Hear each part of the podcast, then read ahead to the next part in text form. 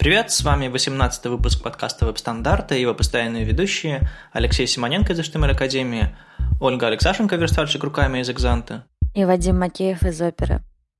Новых событий не прибавилось. Фронтенд конф уже совсем-совсем скоро, в 31 мая, 1 июня. Мы тут бросили клич в Твиттер, мол, кто-нибудь хочет трансляцию текстовую устроить? У нас как бы мы ключи выдадим и все такое. А, и вроде бы интересная штука всему сообществу, кто не может поехать в Москву или там не хочет там платить деньги за билет значительные, в принципе. А, но пока никто не откликнулся особо.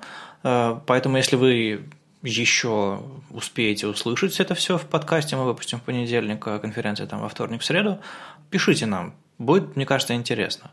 А, в любом случае, э, я все-таки получил визу на Scotland, JS Scotland CSS в Британию, э, поэтому текстовая трансляция какая-то будет, как минимум со Scotland CSS. И, кстати, Scotland CSS пересекается с первым днем Frontend Conf, поэтому непонятно, как мы будем транслировать две конференции одновременно в один твиттер. Ну, в общем, что-нибудь придумаем.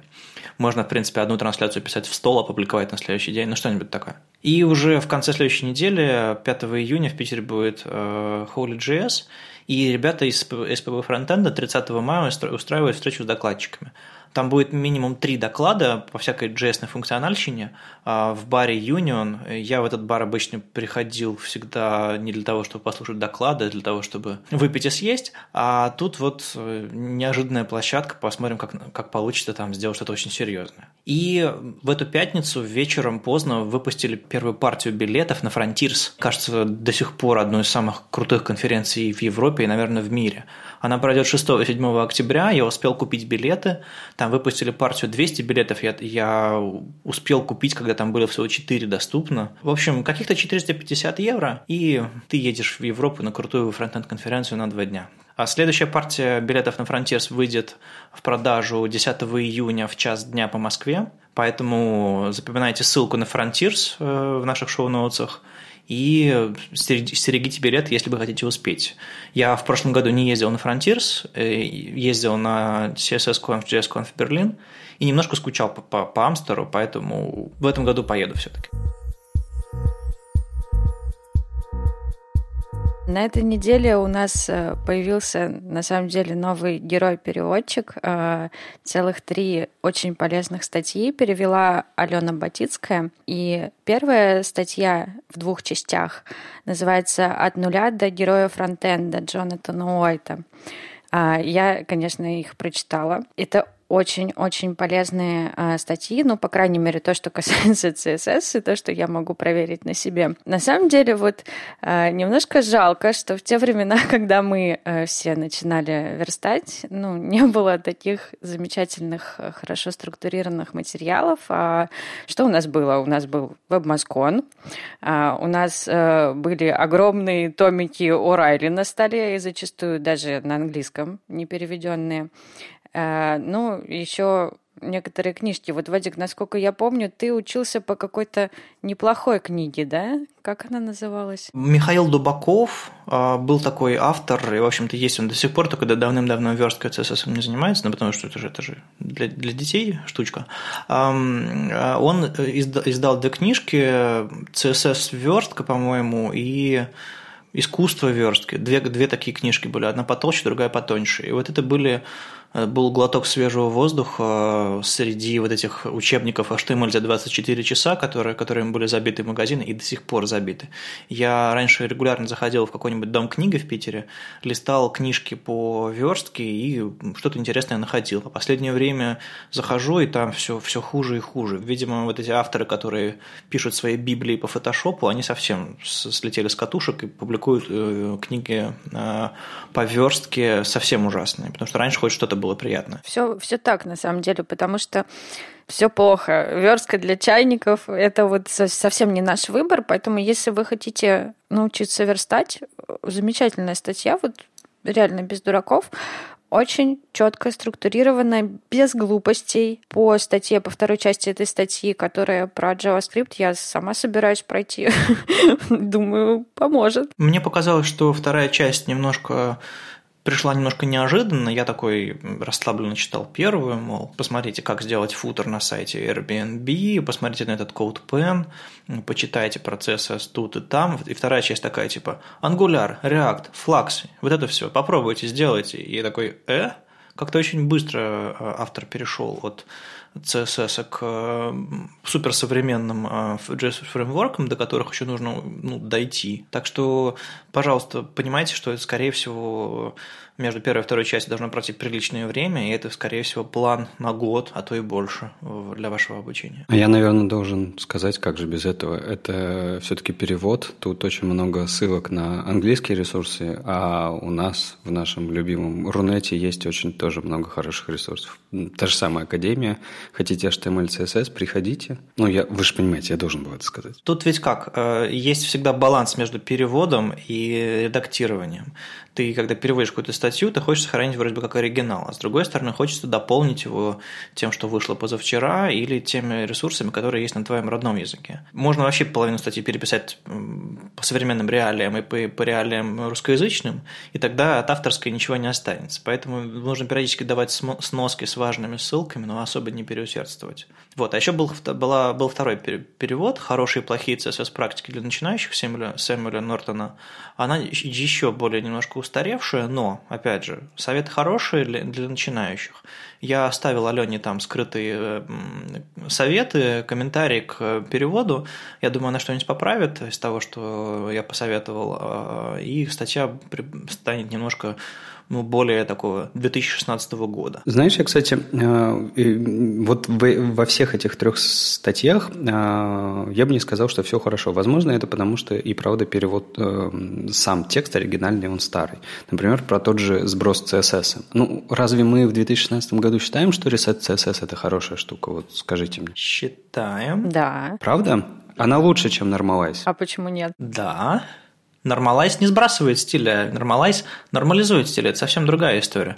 Если тебе хочется использовать а, элементы, кроме div и span, списки какие-нибудь, там а, другие элементы, у которых есть стили по умолчанию в браузере, если ты подключишь Normalize, они у тебя э, никуда не денутся, они не станут блочными элементами, они не, у них не исчезнут какие-нибудь буллеты, э, маркеры списков и все остальное. Они просто станут стандартами во всех браузерах. То есть это не резет как таковой. Ну, конечно, ну разве это не лучше? Давай представим, мы делаем какой-нибудь обычный сайт не для себя, а для клиента. У него там, конечно же, какая-то будет система управления. И вот скажи мне, пожалуйста, после того, как верстальщик вставит reset CSS, он убьет э, стили для всех дефолтных элементов.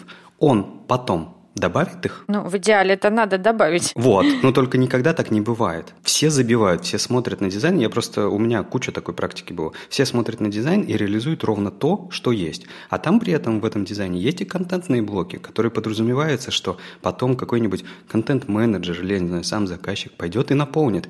Он ставит список, и что, где его буллеты, где его отступы. Где вот это все? Или, или жирным текстом выделит, а он не жирный. Или курсивом выделит, а он не курсивный. Я понимаю, что в идеале это нужно делать, только практика говорит о том, что так никто не делает. И вот в моем понимании, в этом смысле, Normalize CSS в разы лучше, и мне кажется, что Reset CSS не стоит использовать. Ну, вопрос-то в задаче, мне кажется, потому что мне, например, на одном большом проекте достался этот Normalize э, в наследство, и мне все время переходит, приходится переписывать э, вот эти вот э, заданные стили, потому что они не, не подходят ни к чему. То есть они есть какие-то, просто чтобы было, но по факту это все равно все хотят, чтобы было как по дизайну. И приходится их переписывать. Ну, то есть, получается, смотрите как. У нас есть браузерные стили, допустим, у параграфа какой-нибудь margin bottom, какой-нибудь 1EM. У нас есть normalize CSS, и мы вместо, не знаю, margin а 1 EM пишем, не знаю, margin а 1 REM или там margin 16 пикселей, а потом мы берем и для нашего дизайна делаем margin bottom 24 пикселя. То есть один и тот же несчастный параграф у нас летает слева направо, справа налево, и его все дружно переопределяют. Не странно ли это? Ну, ладно, это, это хороший пример. Давай поговорим про пример с тегом strong. У нас такой strong в браузере жирный, потом у нас Reset CSS перестает его делать жирным, а мы такие жирным его потом делаем. Не то же самое? Мне кажется, что хорошая практика переопределять определять контентные стили внутри контентного блока, а все остальное должен сбрасывать резет. Другая проблема с нормалайзом в том, что э, тебе, э, тебя заставляют постоянно писать э, сбросы, если ты используешь э, элементы, кроме Diva и Span, у которых эти дефолтные браузерные стили есть. То есть, если ты решил сделать, не знаю, какой-нибудь заголовок на странице H1, а, правильным H1, который должен быть H1, тебе придется не просто написать нужные стили для него, а, а сбросить ненужные. Если ты решил какую-нибудь маленькую надпись сделать а, правильно, каким-нибудь, каким смолом или список UL, OL сделать, тебе придется сбросить все это даже если они не выглядят как списки, тебе нужно по-другому их расположить, не знаю, какое-нибудь меню или еще что-нибудь такое, тебе придется сбросить каждый раз. И что ты сделаешь? Ты возьмешь и напишешь div, div, div, div, div, div, и тебе ничего не нужно сбрасывать. То есть Normalize CSS отпугивает верстальщиков от э, семантической верной разметки. Ну, что-то как-то, не знаю, вот я, я не прочувствовал пока это, потому что, ну, почему? Вот ты говоришь про H1. Ну, H1 по дефолту в нормалайзе хорошо выглядит. Понятное дело, что там у тебя может э, диктовать что-то твой дизайн. Нет, но он не может, он точно диктует. Ну, там, так, ну, там ничего не будет такого страшного. Вот смотри, берем там сайт Академии или любой другой сайт. Там заголовок, ну, он такой же, как и в нормалайзе, может быть, чуть-чуть больше. Ну, это нормально. Понятное дело, у него другой шрифт, но это, опять же, это нормально, это к нормалайзу это не относится. Но при этом э, структура заголовков, она хорошо выглядит. Все заголовки, э, у них есть стили. И мне не нужно будет прописывать, если кто-то что-то забудет. То есть я не говорю, что нормалайз – это идеальное решение. Возможно, оно тоже не идеально. Но к ресету у меня главная претензия и я ее встречал в своей разработческой жизни очень часто, что на сайтах, которые сдают клиентам, все, или, все дефолтные элементы со сброшенными стилями. И не для всех них прописаны дефолтные состояния. И это, как бы, как ты понимаешь, никуда не годится. Но инструментом нужно пользоваться до конца. Да, но видишь, проблема в том, что как бы разработчики, ну, давай вспомним, все разработчики ленятся, все стараются делать как можно меньше работы. И э, Reset CSS, он провоцирует, вот, чтобы осталось кусок работы, которую этот разработчик не сделает. Ну, я думаю, что надо просто резюмировать. Если вы используете Reset не забывайте писать э, контентные стили там, где они нужны. А если вы используете Normalize, ну, будьте готовы к тому, что вам придется много чего переопределять. Ну да, похоже на то. Ну и, кстати, я же начинал с того, что мне не все понравилось в этих текстах, потому что, ну, например, про префиксы, да, говорили, что нужно их писать ручками. Все-таки, ну, 2016 год, вряд ли нужно префиксы писать ручками. Ну, на самом деле, в 2016 году префиксы не нужно вообще писать. Начнем с этого. Их нужно только писать тогда, когда вы понимаете, что они действительно нужны потому что сейчас префиксов осталось очень-очень мало, в основном в Safari в основном у каких-то хардкорных вещей, как типа анимации и так далее. А все эти переходы и прочие дела, они вроде бы как без префиксов работают. И на самом деле, если вы тестируете сайт, э, просто разрабатываете, префиксы вам особо не нужны стабильных браузерах. А вот э, для продакшна уже можно что-то обработать, пропустить через автопрефиксер, даже если это онлайн-версия, где вы просто копипейстом сделаете это. Ну да, согласен. Есть даже автопрефиксер для Sublime и Atom, просто плагин, который ставится в ваш редактор, вы, вы такой весь из себя раз, и магический префиксер оставили. Ну да. А знаешь, я еще про JS, вот про вторую часть хотел поговорить. Тут некоторые моменты меня немножко тоже так коробят, потому что, например, вот автор рассказывал про Fetch, про Ajax, про то, что например, новые браузеры, то, что поддерживают фетч, по умолчанию, то типа вы можете не изучать там ничего такого, вам достаточно фетч. Это что же не совсем так, потому что там XML HTTP request объект никуда не делся. То есть, если у нас есть фетч, это не значит, что у нас предыдущий объект пропал. И потом, не все современные браузеры все-таки поддерживают фетч. Фетч вроде бы полифилится нормально. Полифилится? Ну, вот скажи мне, зачем тебе полифилить то, что у тебя и так работает? Ну, фетч-то не добавляет никакой... Зачем тебе, Леша, веб-пак второй, а? Ой, ну... Он мне нужен для того, чтобы убивать э, неиспользуемый код. Но это уже мои проблемы. Так как занимаюсь обучением, я могу долго про это говорить. С HTML и CSS все просто. Это достаточно простые языки. Это не языки программирования, это языки разметки. Идешь, делаешь, размечаешь, все хорошо. А вот с JS это чуть-чуть, чуть-чуть сложнее. Это язык программирования. Понятное дело, что JavaScript там ужасно отвратительный язык, у него много там родовых проблем, но тем не менее, это язык программирования. И так получается, что в самом начале э, предлагаются какие-то постоянные инструменты. Инструменты, инструменты, инструменты. А я бы я бы все-таки, если мы изучаем язык программирования, пускай даже это JavaScript, больше упор делал бы на алгоритмы, на такое больше фундаментальное знание программирования, о том, как нужно программировать. Ну, там на самом деле в этой статье очень много уделено внимания самым, во-первых, азам, программирование, даже не на JavaScript, там есть ссылка на большой учебник просто вот про программирование, про паттерны, там много чего говорится, но мне показалось, что там достаточно все развернуто. Да, но это в самом конце. По-моему, в самом начале как раз. Ну, возможно, мы с тобой читали текст просто... С разных концов. Но мне почему-то сложилось именно такое впечатление. Да, нужно понимать базовые вещи, прежде чем втыкать библиотеки. И, кстати, об этом э, довольно интересная авторская колонка, я бы назвал ее, Андрея Романова на Frontender Magazine. Вышла буквально в пятницу. jQuery и Bootstrap расставляем точки над «и». Андрей пытается привести черту между дилетантами и профессионалами. Дилетанты, по его мнению, фигачат лендинги. Ну, тут написано интернет-магазины и прочие сайты, не особо задумываясь о качестве кода. Я думаю, что главный поинт в этой фразе все таки про не особо задумываясь, а не про лендинги, как вы находите. Ну да, лендинг – это просто такое понятие массового сайта, который ты делаешь и не думаешь особо. Они просто живут не очень долго. А бывают лендинги, конечно, качественные, это никто не спорит.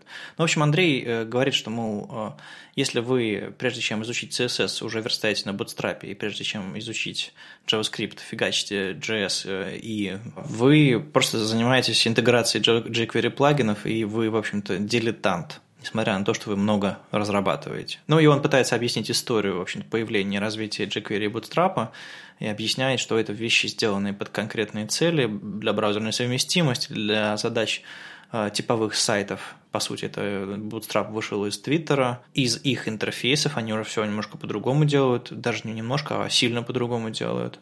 Посмотрите на, на новый мобильный сайт Твиттера, он сверстан совсем по-другому, тут Bootstrap не пахнет даже. То есть это даже для Твиттера устаревшая штука, а массовое, массовое использование Bootstrap – это, в общем-то, Современная чума, наверное. Ну, давай, правда, расставим все точки над «и», потому что заголовок у статьи хороший, и, по-моему, нужно как бы внести какое-то а, наше мнение сюда, потому что вот с jQuery вроде все понятно, но мы можем еще поговорить о нем. А вот о Bootstrap, по-моему, поговорить нужно много. И мне тут как кажется, что сам по себе инструмент неплохой. Проблема не в библиотеке, проблема не в фреймворке. Ну, Bootstrap, ну, нормальная штука. Шоколад не виноват, да? Конечно, шоколад не виноват, что ты жирный. Проблема в том, что его используют неправильно. Всем кажется, что Bootstrap можно э, забить все гвозди. Это даже нравится в какой-то момент, наверное. То есть такое ощущение хорошее появляется. Но мне просто кажется, что у Bootstrap есть э, хорошее место применения. Во-первых, это вот всякие админки. Это правильно было сказано. Вот тратить время на интерфейсы админки, когда админкой пользуются один-два человека, это как бы вообще какое-то неправильное распределение ресурсов. И Bootstrap тут вообще идеален, потому что ну, там формочки, списки и все, все, что нужно. Согласны ведь с админками, правда? Ну да. Ну, допустим. Ну, конечно, хотелось бы, чтобы у тебя была красивая админка, но в принципе, если ты ей пользуешься, ну какая тебе разница? Ой, не, я просто как бы работал в маленькой, маленькой студии, я знаю, что такое забить, забить на стиле для админки, и, наверное, если бы тогда у нас был Bootstrap, админки были, выглядели бы лучше. Я, я знаю один такой вот большой минус Bootstrap, который мне сейчас, например, очень часто не дает нормально жить. Ну, есть же всякие компоненты готовые, да, Многие разработчики, они такие берут компонент, какой-нибудь календарик, например, берут вместе с ним все стили бутстрапа и втыкают в мой сайт. И там получается такая каша, такое как бы ну, наложение друг на друга всего, что становится очень трудно, во-первых, это мейнтейнить, э, во-вторых, как-то ну, вообще разобраться, что где, что сломало.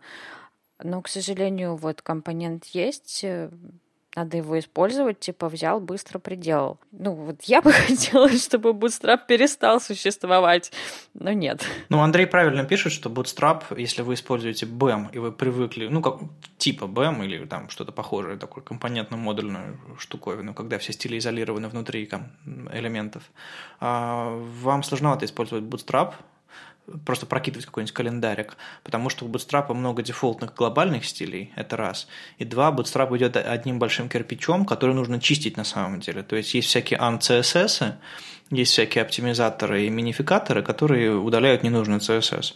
И э, с Bootstrap приходится делать такую чистку. Иначе, если вы используете один календарик или просто сетки, а все остальное у вас собственное, вы в итоге получаете кучу ненужного, очень много, адски много ненужного, и это проблема очень многих сайтов. То есть вы отдаете CSS, который нигде никогда не используется. Задумайтесь об этом, если вы используете Bootstrap, даже для админок. Админки должны загружаться быстро, черт побери. Я бы хотел просто еще второй способ рассмотреть Bootstrap, который я вижу нормальным применением. Это вот, вот представьте, вы делаете новый проект. Вам, в принципе, не до а, не до дизайна, не до верстки, не до программной части вам вообще проверить бы, работает оно или нет. Правильно? Бывает же такое. Вот вы придумали завтра стартап сделать. Вы можете угрохать э, годы ресурсов на то, чтобы сделать из этого невероятно классную обертку. Но, возможно, за это время ваша идея никому не нужна будет. А возможно, она изначально никому не нужна была. И вот хочется, чтобы была какая-то возможность сделать по-быстрому. Типа тяп-ляпы в продакшн, вот это все. И, в принципе, в этом смысле Bootstrap инструмент неплохой. Э, то есть инструмент как для прототипирования. Для того, чтобы выкатить э, свою идею а, и проверить ее. Я, я тут не голословно говорю, весь сайт Академии, э, первая версия была на Bootstrap, причем на старом, на там версии 2 какой-то, и ничего, жил нормально. Мы, конечно, кололись, у нас была куча ограничений и так далее, но мы решили э, в первую очередь все силы свои бросить на именно на контент, на создание курсов, на создание того, как мы видели свой сайт. Мы проверили, идея работает, все хорошо, сейчас мы выпустили новый дизайн без бутстрапа. Но если бы мы тогда потратили на это время, ну, не знаю, может, нас и не было бы таких. Ну вот я сейчас смотрю на, муль- на мультитране перевод слова bootstrap, и там огромное количество вариантов, от ушка на заднике ботинка до всяких э, самонастраивающихся, самообеспечивающих систем. Но суть в том, что это штука для быстрого старта действительно, она с самого начала была такой, и люди ее для этого используют. Но нет ничего более длительного, чем временные решения, ты же понимаешь? Да. И я знаю сайты, которые застряли на бутстрапе, и они не то, что не могут обновиться на следующий бутстрап, это, правда, тоже задача нифиговая, нифиговая. Они не могут нормально переделать его, потому что они начинают писать в другой методологии, более современные, более адекватные, и они начинают, она начинает конфликтовать с Bootstrap и с его глобальными стилями, и получается, ну, черт знает что. На самом деле, э, такие сайты из коробки, они э, нужны и полезны, но в серьезной продуктовой разработке прям вот надо 10 раз подумать, прежде чем взяться за, за Bootstrap, потому что, ну, вот реально есть такие проблемы, что я сейчас э, из своих ну, не своих, а из нашей компании проектов, иногда, ну, выпили, пытаюсь выпилить Bootstrap, и это действительно очень-очень трудно сделать, потому что вот такое вот наследие осталось. В общем, думайте, хорошо думайте, надо вам оно или нет. Давайте посмотрим с другой стороны. Вот вы, допустим, вот, Вадим, ты заказчик, это, в принципе, нормальная роль для тебя, да? Ты, допустим, заказываешь новый сайт веб-стандартов. Ты не хочешь его верстать сам, хочешь, чтобы кто-то другой сделал. Это, конечно же, за деньги. Нужно потратить денег и времени. И у тебя несколько вариантов. Скорее всего, ты как заказчик, наверное, захочешь, чтобы это было быстро и дешево. Все, наверное, по умолчанию так хотят, правильно? Потому что денег-то не очень много всегда есть. И в этом смысле, конечно же, человек, который тебе придет сделать это на бутстрапе, может может казаться более выгодным предложением. Ну, понятное дело, ты сейчас э, скажешь нет, потому что ты знаешь, что такое Bootstrap. Но есть же другие клиенты, которые не разбираются во фронтенде, ну, обычные заказчики, да, и для них, э, если есть э, там на одной стороне весов э, разработка без бутстрапа, то есть долгая и дорогая, и разработка с бутстрапом дешевая и быстрая, ну, мы понимаем, что он выберет. То есть вот такая реальность. Ну, это дешевый инструмент, не знаю, современный веб наверняка наполнен сайтами, которые, с одной стороны, у них там крутится WordPress, на морде у них Bootstrap, а дизайн э, вообще, по сути, бесплатный шаблон, как какой-нибудь, какой-нибудь скачанный PSD-шник с какого-нибудь сайта, а то и украденный. Вот из этого состоит современный интернет, а, а сайт еще сам по себе дорвей, скорее всего. А, ну, то есть, да, это, этим наполнен интернет, но мы же говорим не о том, как э, заработать больше денег, мы говорим не о том, как быстренько сделать себе сайт, мы говорим о том, о лучших практиках. Поэтому лучшие практики говорят вам следующее. Будьте осторожны с э, готовыми вещами, потому что вы можете сильно застрять с ними. На самом деле заказчикам надо просто помнить о классической триаде веб-разработки. Быстро, качественно, дешево. Можно выбрать только два пункта. Леш, тут еще в теме по поводу новичков э, просто просится, чтобы ты рассказал немножко про бесплатный курс Академии по СВГ. Мне просто очень интересно самому. А, я бы с удовольствием его прошел, но все все руки пока не дошли. Насколько я знаю, Юля Бухвалова, которая выступала с чертовски классными докладами про СВГ, принимала участие в разработке. Да, она, собственно, создала весь этот курс. Мы тут, типа, просто помогали ей как платформа, то есть просто рядышком стояли, держали ее за плечо и говорили, у тебя все получится. Вот. А в целом весь этот курс – это ее задумка, мы ей помогли ее реализовать. Это первый курс, будут продолжения. А идея вся была вот в чем. Со HTML и CSS мы вроде как разобрались. А вот с SVG есть небольшая проблема. Даже, даже профессионалы, они как-то SVG очень боятся трогать внутри. Тем более кодить SVG руками. Самостоятельно именно взять и нарисовать что-то не стрелочку там вправо, а что-то большее.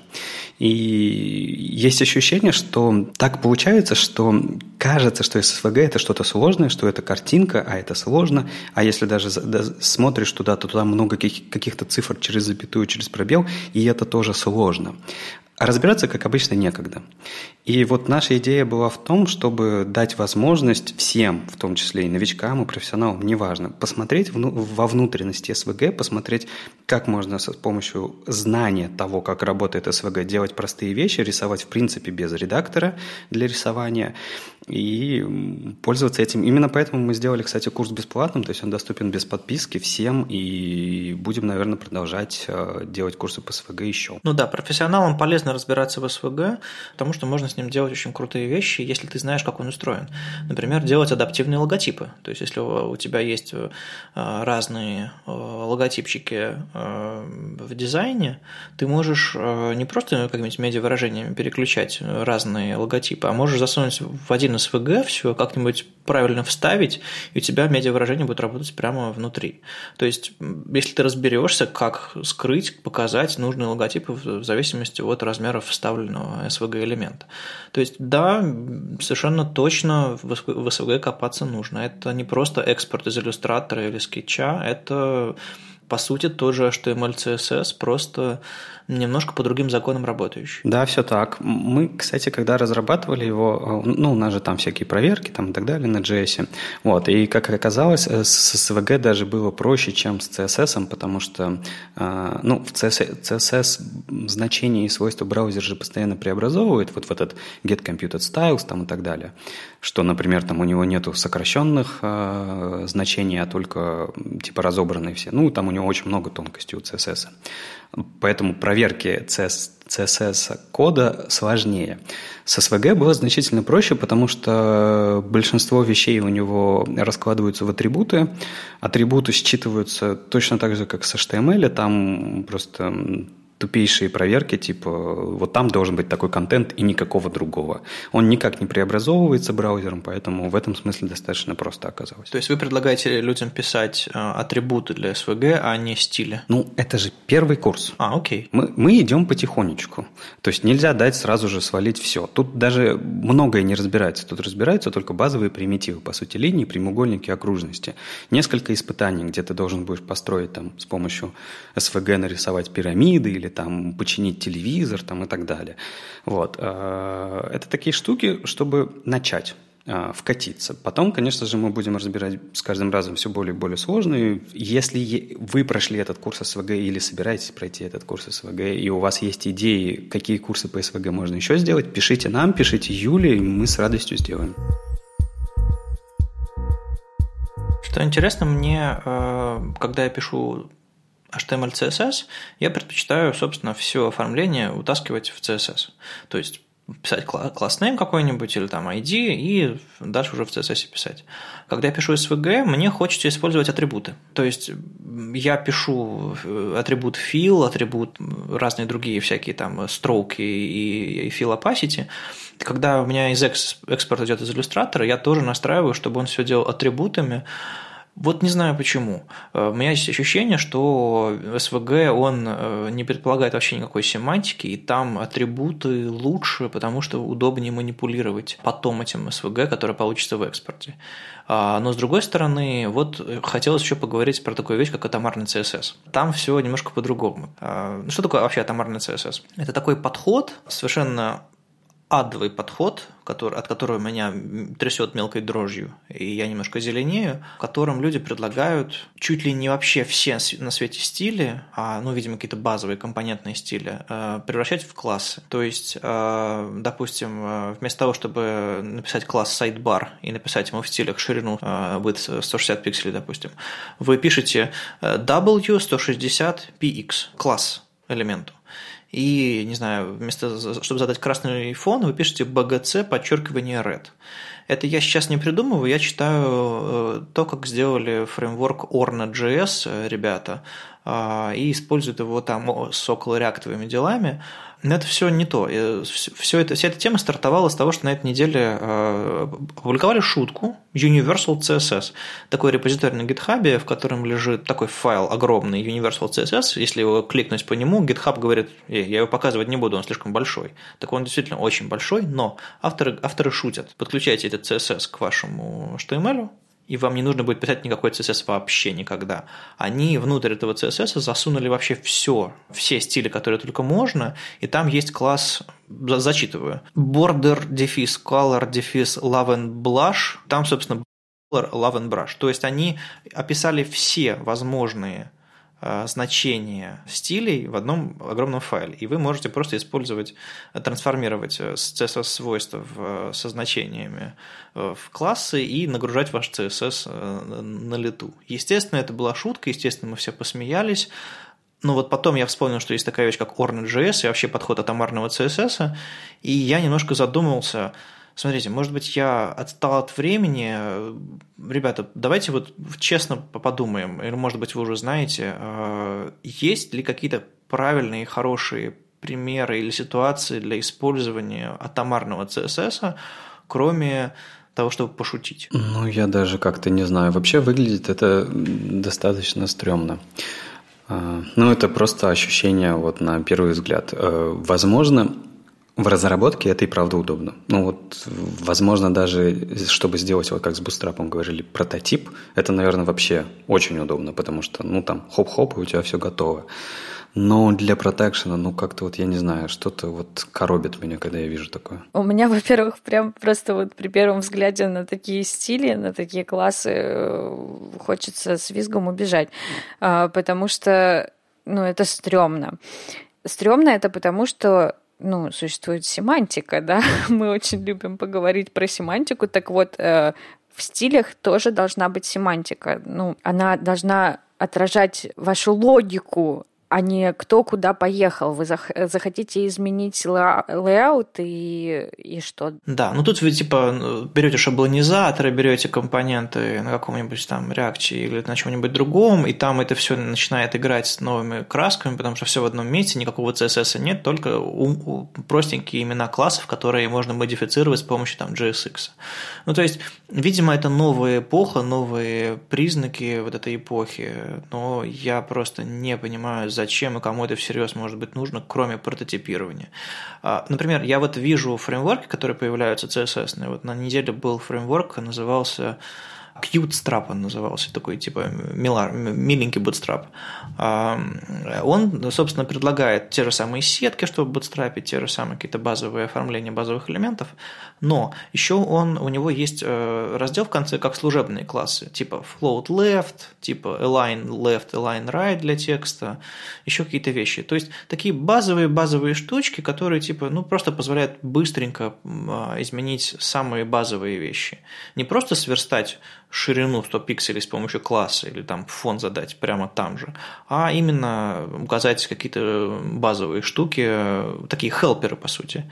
Так вот, маленькими хелперами вымощена дорога в CSS ад. Если вы начинаете использовать много хелперов, а не просто helper для, для дисплей nano какой-нибудь, или типа обозначающий там, что JS загрузился, не загрузился, а helper вот такие серьезные, типа float left и там margin bottom, вы начинаете потихонечку скатываться в атомарный CSS, и для меня это как бы последняя вещь, которой можно заниматься, потому что вы, с одной стороны, не уходите из одного шаблона и делаете там прототипирование прямо в одном месте, и все круто, но потом этот код уезжает в продакшн, и он становится, становится деревянным и непонятным. Мы говорили сегодня про Bootstrap в теме прототипирования, как вещей, с которых можно легко начать.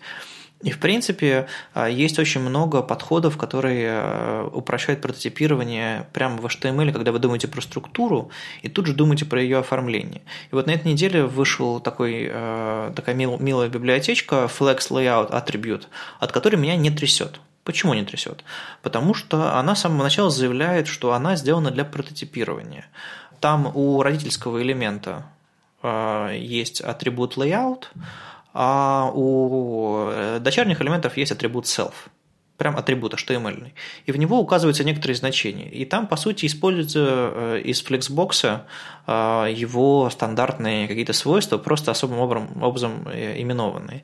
И дальше подключается CSS-файл наверху, и у вас уже прямо из этого CSS-файла и у вас получается базовый layout. Вы можете раскидать блоки, сделать колонки, раскидать блоки по, по, по поверху, по, по низу внутри этих колонок э, с помощью, с помощью атрибута self и так далее. То есть э, вы быстренько можете накидать раскладку а потом уже можете, собственно, думать, что вам делать дальше, если вы прототипируете. Но если вы используете это в продакшене, опять же, говорю, это может сильно вас укусить. Ну, на самом деле есть такой фреймворк, э, называется Material Design Lite. Э, ребята из э, Google выпустили, собственно, свой Material Design и сделали под него э, большой фреймворк, он назывался полимером, то есть вы внутри полимера могли использовать весь Material Design бесплатно, просто вставляя нужные элементы. А потом они поняли, что как бы не все собираются использовать полимер, потому что ну, это Э, всякие полифилы, декларативные веб-компоненты, и, в общем, не для всех архитектур и подходов э, это работает. И они написали маленький такой, маленькую библиотечку MDL, Material Design Lite, в котором, собственно, есть хелперы, которые тоже делают Flexbox с помощью классов. То есть вы пишете э, базовую структуру страницы, на классах, э, используя визуальные всякие названия, а не смысловые. И в принципе это тоже выглядит нормально, но вот в этом месте я начинаю кривить морду, и поэтому давайте перейдем к следующей теме.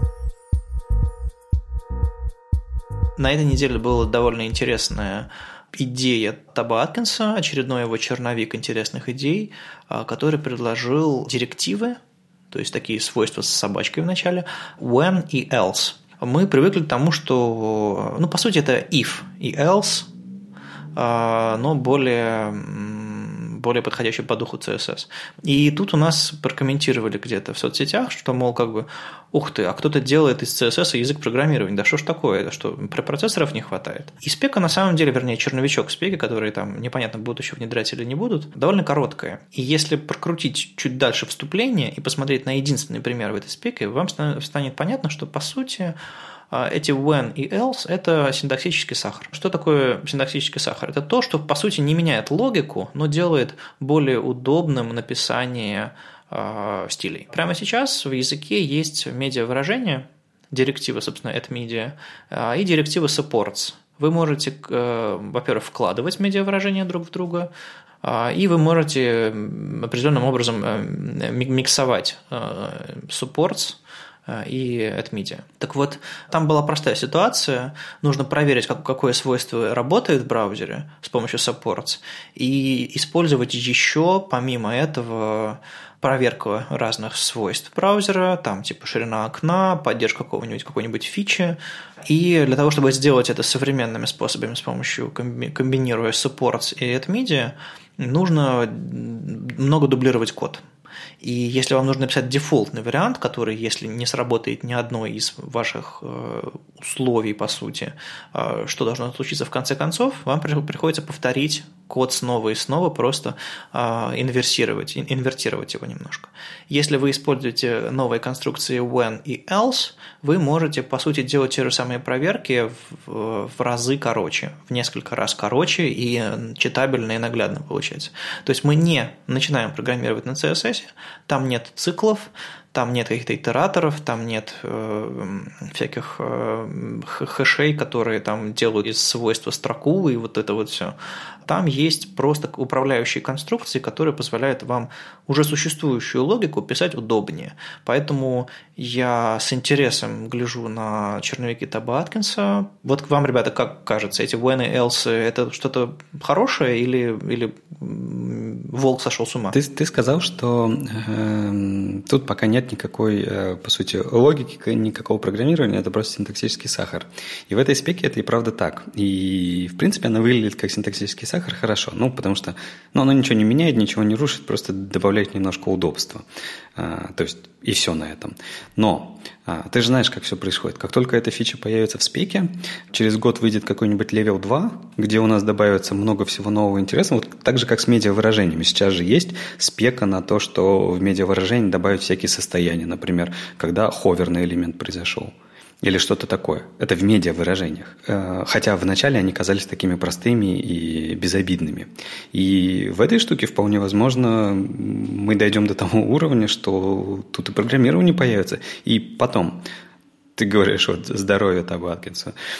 Кто знает, что у него там еще в черновиках лежит? Может, у него там циклы уже лежат и ждут своего часа? Я вот на самом деле совершенно не против того, чтобы в CSS появилось немножко программирования, по крайней мере, то, что вот э, есть там в препроцессорах, в SAS. Это же очень удобно. Хотелось бы это нативно. Так что я очень за. Я тут пообещаю странную вещь. Но вот когда CSS начнет писать CSS, сам. Ты уйдешь с профессии? Я уйду из профессии, к чертовой матери. Потому что это значит, это, это будет конец. Мне кажется, что Табаткинс чувствует эту идею того, что CSS, он не пытается э, испоганить язык и испоганить вообще отрасль вот этим делом, а, и оставляет это препроцессорам, с которыми с, с, прекрасно справляются. Все хорошие вещи, все хорошие идеи, все хорошие спецификации имеют э, ограничения. Без ограничений вы можете, вы будете делать так, как легче вам, как разработчикам. С ограничениями вы будете это делать так, как будет лучше для браузера, а браузер – это представитель вашего пользователя, так как будет в итоге удобнее для пользователей. Поэтому мне кажется правильным, что разработчики стандартов, спецификаций и браузеров сдерживают разработчиков от того, чтобы они совсем уж делали все, что хотели на свете, потому что разработчика, у разработчика есть задача – тяп-ляп и на бутстрапе. А у пользователя есть задача получить доступный сайт, который, которым можно пользоваться удобно, гибко, и не только в браузере, и, ну, в общем, поддерживать огромную веб-платформу во всем его разнообразии. Ну, не знаю. Ну, это как-то очень-очень постарперски звучит, потому что на самом деле технологии развиваются, браузеры развиваются. Какая разница, что там внутри, если там будет все хорошо работать для конечного пользователя? Откуда столько драмы-то? Подожди, Вадим, тем более, а как же Гудини? Это же идея, чтобы дать разработчику вообще всю мощь, раскрыть все черные ящики браузера и отдать разработчикам. Это разве не противоречит? Ну, Гудини это не... Это скорее штука, которая э, позволит вам писать э, полифилы, писать вещи, которые в итоге работают как CSS, но все равно в рамках э, идеи CSS. То есть это не совсем что-то... Это, по сути, не знаю, джаваскриптовые плагины к CSS язык остается языком, но вы можете писать к нему, по сути, плагины, и это сделано скорее даже не для разработчиков кода, это сделано для разработчиков браузеров или для разработчиков, собственно, веба, а, у которых есть очень серьезные глубокие задачи, которые хотят использовать CSS таким, какой он есть, но им чего-то не хватает такого кастомного, и чтобы оно быстро и правильно работало. Ну, ты же тоже понимаешь, что если этот инструмент появится, даже если он будет для какого-то... Если вы будете думать, что он для какой-то части людей, но при этом он будет общедоступен, то все равно найдутся люди, которые будут его использовать не так, как э, задумывалось теми, кто его придумал. Это, в принципе, практика постоянная. Мы постоянно видим всякие демонстрации того, как вещи, которые создавались для одного, используются по-другому. Те же самые флоты, инлайн-блоки и так далее. То есть все вообще, все время используется не так, как подразумевалось. И это, наверное, нормально тоже, просто... И опять же, и, и тоже я согласен с Олей, что как бы, ну, если посмотреть на какой-то большой период э, развития э, спек, то все время происходит что-то наворачивание, наворачивание. У нас, у нас раньше не было альфа-канала в РГБ. Это был, можно сказать, ты бы мог сказать, это было такое ограничение, чтобы разработчики фигню не страдали, тут какую-то полупрозрачность сделали. А вот мы добавили. Ну, то есть все-таки решили, что ладно, пускай они страдают. И так происходит э, со всеми технологиями в браузере постоянно. Нам сейчас кажется, что мы вводим людей в ограничения, через полгода мы эти ограничения снимаем. А, смотрите, я говорю с, эм, со своего опыта, не претендуя на конечную правду. Естественно, я же не э, какой-нибудь пророк. Я прошел определенный опыт э, разработки, э, я до сих пор что-то делаю, но, естественно, отрасль может двинуться в другую сторону. Просто я надеюсь, что э, мы по дороге не потеряем очень важные принципы, которые привели к тому, что у нас сейчас есть работа, у нас сейчас есть веб, у нас есть огромное многообразие и гибкость всего этого дела мы можем за, не знаю, за полгода научить человека работать, а, делать сайт. А, никто за полгода не может научить человека написать, не знаю, какой-нибудь софт, который прекрасно также работает, приложение, которое работает на всех платформах. То есть у веба есть огромные преимущества, и они очень многие идут из-за декларативности, из-за того, что ты можешь а, естественным, практически естественным языком описывать, как работают интерфейсы и это все э, а, не ломается, когда какая-то часть недоступна, это, это становится в принципе доступным для не одного только, не одной платформы, а для всех.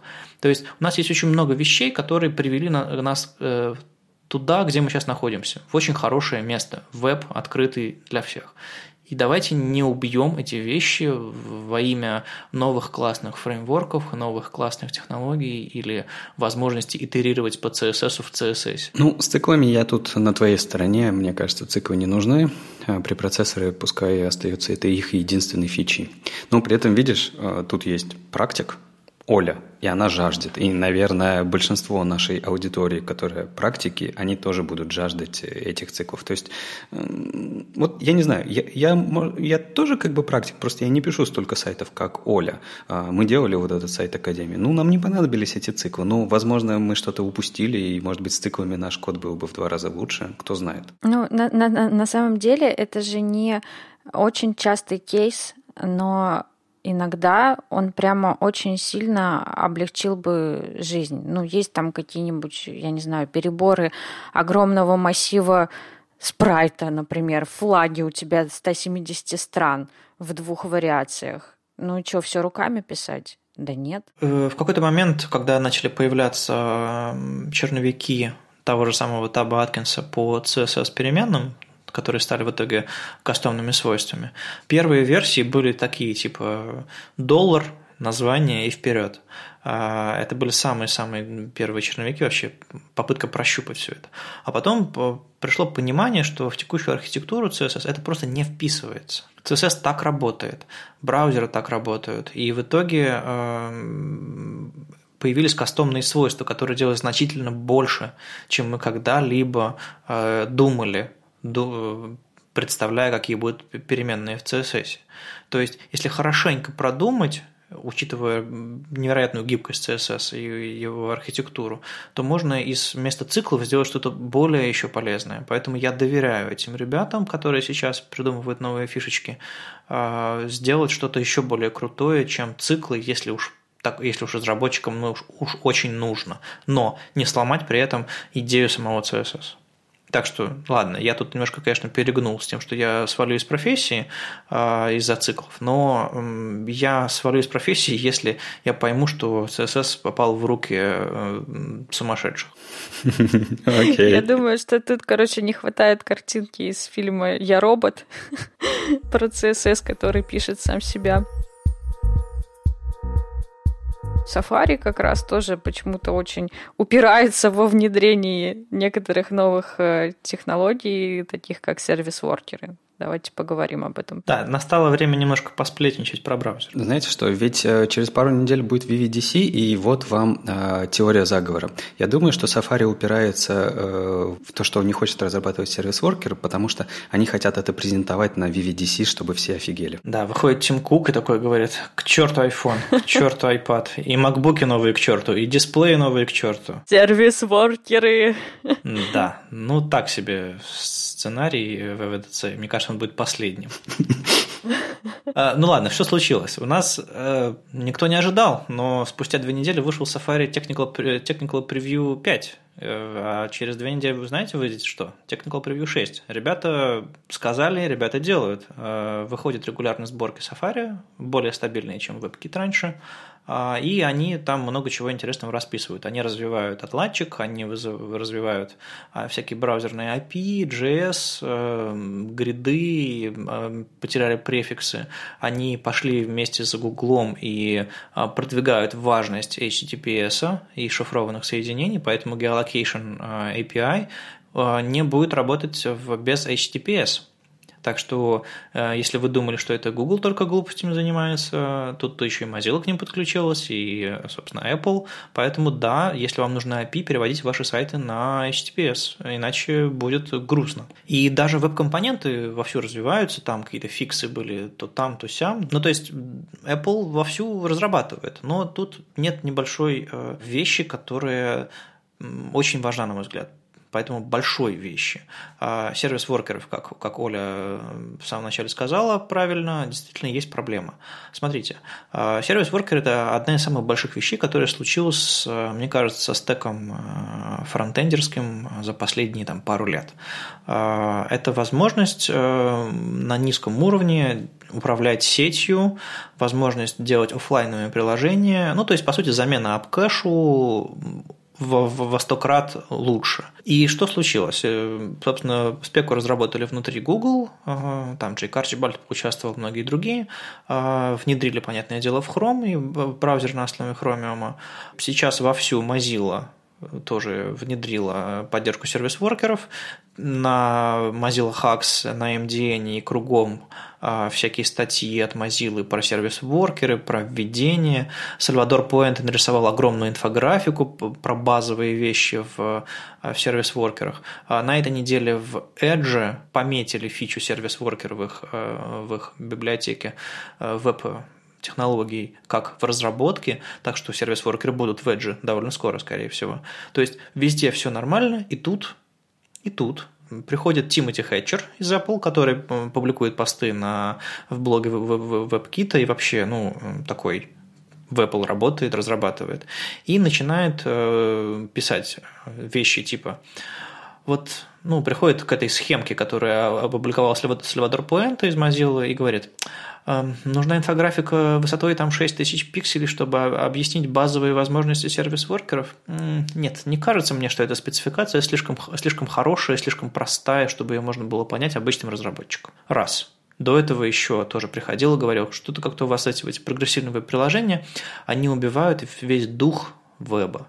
И, ну, естественно, Джейк Арчибальд приходит к нему и говорит, э, мол, Тимати, у вас какие-то проблемы? В смысле, что не нравится? Давайте обсудим. Может быть, нам можно будет API поменять или что-нибудь еще сделать. Он такой, нет, мне кажется, я вот не, не готов. Эм, у меня нет э, прав обсуждать это все официально с точки зрения Apple. Вот, вот я, мне просто не нравится очередная порция критики, очередной раз Джейк Арчибальд приходит, э, вежливо спрашивает, я просто обоих их читаю в Твиттере и наблюдаю за их диалогами, довольно интересно. Э, в очередной раз спрашивает, так, чувак, что не так? Он говорит, не нравится. И вот Джейк начал, как в последние, последние дни, просто троллить э, Тимоти Хэтчера и просто, просто напрямую издеваться. Говорит, ты трус, ты э, э, все эти всякие унылые картинки постишь с горящей спичкой про то, что progressive веб-приложения убивают веб. И, в общем, а Хэтчер так э, не отвечает ему. И, в общем, за этим прекрасным троллингом забавно наблюдать. Ну, вы, я думаю, по моей интонации поняли, на чьей стороне. Мне нравятся новые технологии, и немного кажется подозрительным и странным а, осторожность а, разработчиков Apple, которые не хотят их внедрять, потому что а, я не вижу в сервис-воркерах ничего суперсложного, я вижу в них что-то супер гибкое. Ну, я понял, вам очень нравится как-то э, задевать Apple, Safari, чтобы они как-то двигались. Вы, вы нашли э, в сообществе Chromium браузеров э, тот подход к Safari, который действенный, да? Сначала мы говорили, что Safari это и E6, и они исправились, и теперь вы давите на больную точку про сервис-воркера. Ну, может быть, у вас получится. Не, у нас уже получилось. Они начали выпускать каждые две недели сборки technical preview. Не, ну, я имею в виду, с сервис-воркерами это пока не вышло. Знаешь что, мне кажется, что все-таки они, наверное, тоже в чем-то правы, потому что, ну, понятно, типа ребята из Хрома уже сделали, они вообще любят э, делать э, что-то очень быстро, а, а потом исправлять производительность, а иногда вообще исключать фичи. Было же такое, правильно? Но это же поэтому и Blink форкнули от WebKit потому что Apple был немножко медленным. И так бы префиксы до сих пор и были у нас у всех в коде, если бы Blink не форкнули и не показали, что модель за флагами работает значительно лучше, чем все эти чертовы префиксы. Ну да, но при этом часть хороших спек, я, я уж точно не помню, типа регионов или что-то такое, их выпилили из хрома и, кажется, не добавили пока обратно. Ну, я это к чему веду, что просто э, политика компании к разработке фич, она немножко разная. И мы с тобой неоднократно говорили, что у Safari э, такой подход, что они хотят выкатить фичу, которая будет вот прям производительная, сразу хорошее, сразу удобное, ну, типа не хотят переделывать потом. А ребята из Chromium готовы там, типа, переделывать постоянно, дорабатывать, дорабатывать, дорабатывать, типа, в любое время. Ну, разный подход у ребят. И, наверное, а, ребята из Safari пока скептично смотрят на сервис-вокеры, потому что, ну, правда, спека сложная, ты сам говоришь, это такое прям фундаментальное изменение, потому что слишком низкоуровневый доступ ко всему, и, может быть, у ребят на этом низком уровне не все готово для того, чтобы его вытаскивать на верхний уровень. Может быть, поэтому, ну, а говорить ребятам из Safari вообще же запрещено. Поэтому мы точно не знаем, что там происходит. Слушай, ну слава богу, им, им еще можно кодить и дышать, поэтому их даже иногда видно в твиттерах и в других местах, правда, на конференциях их по-прежнему нет. А, я бы с удовольствием обсудил с ребятами из, из Apple, э, что и как, но они даже не могут объяснить, что не так.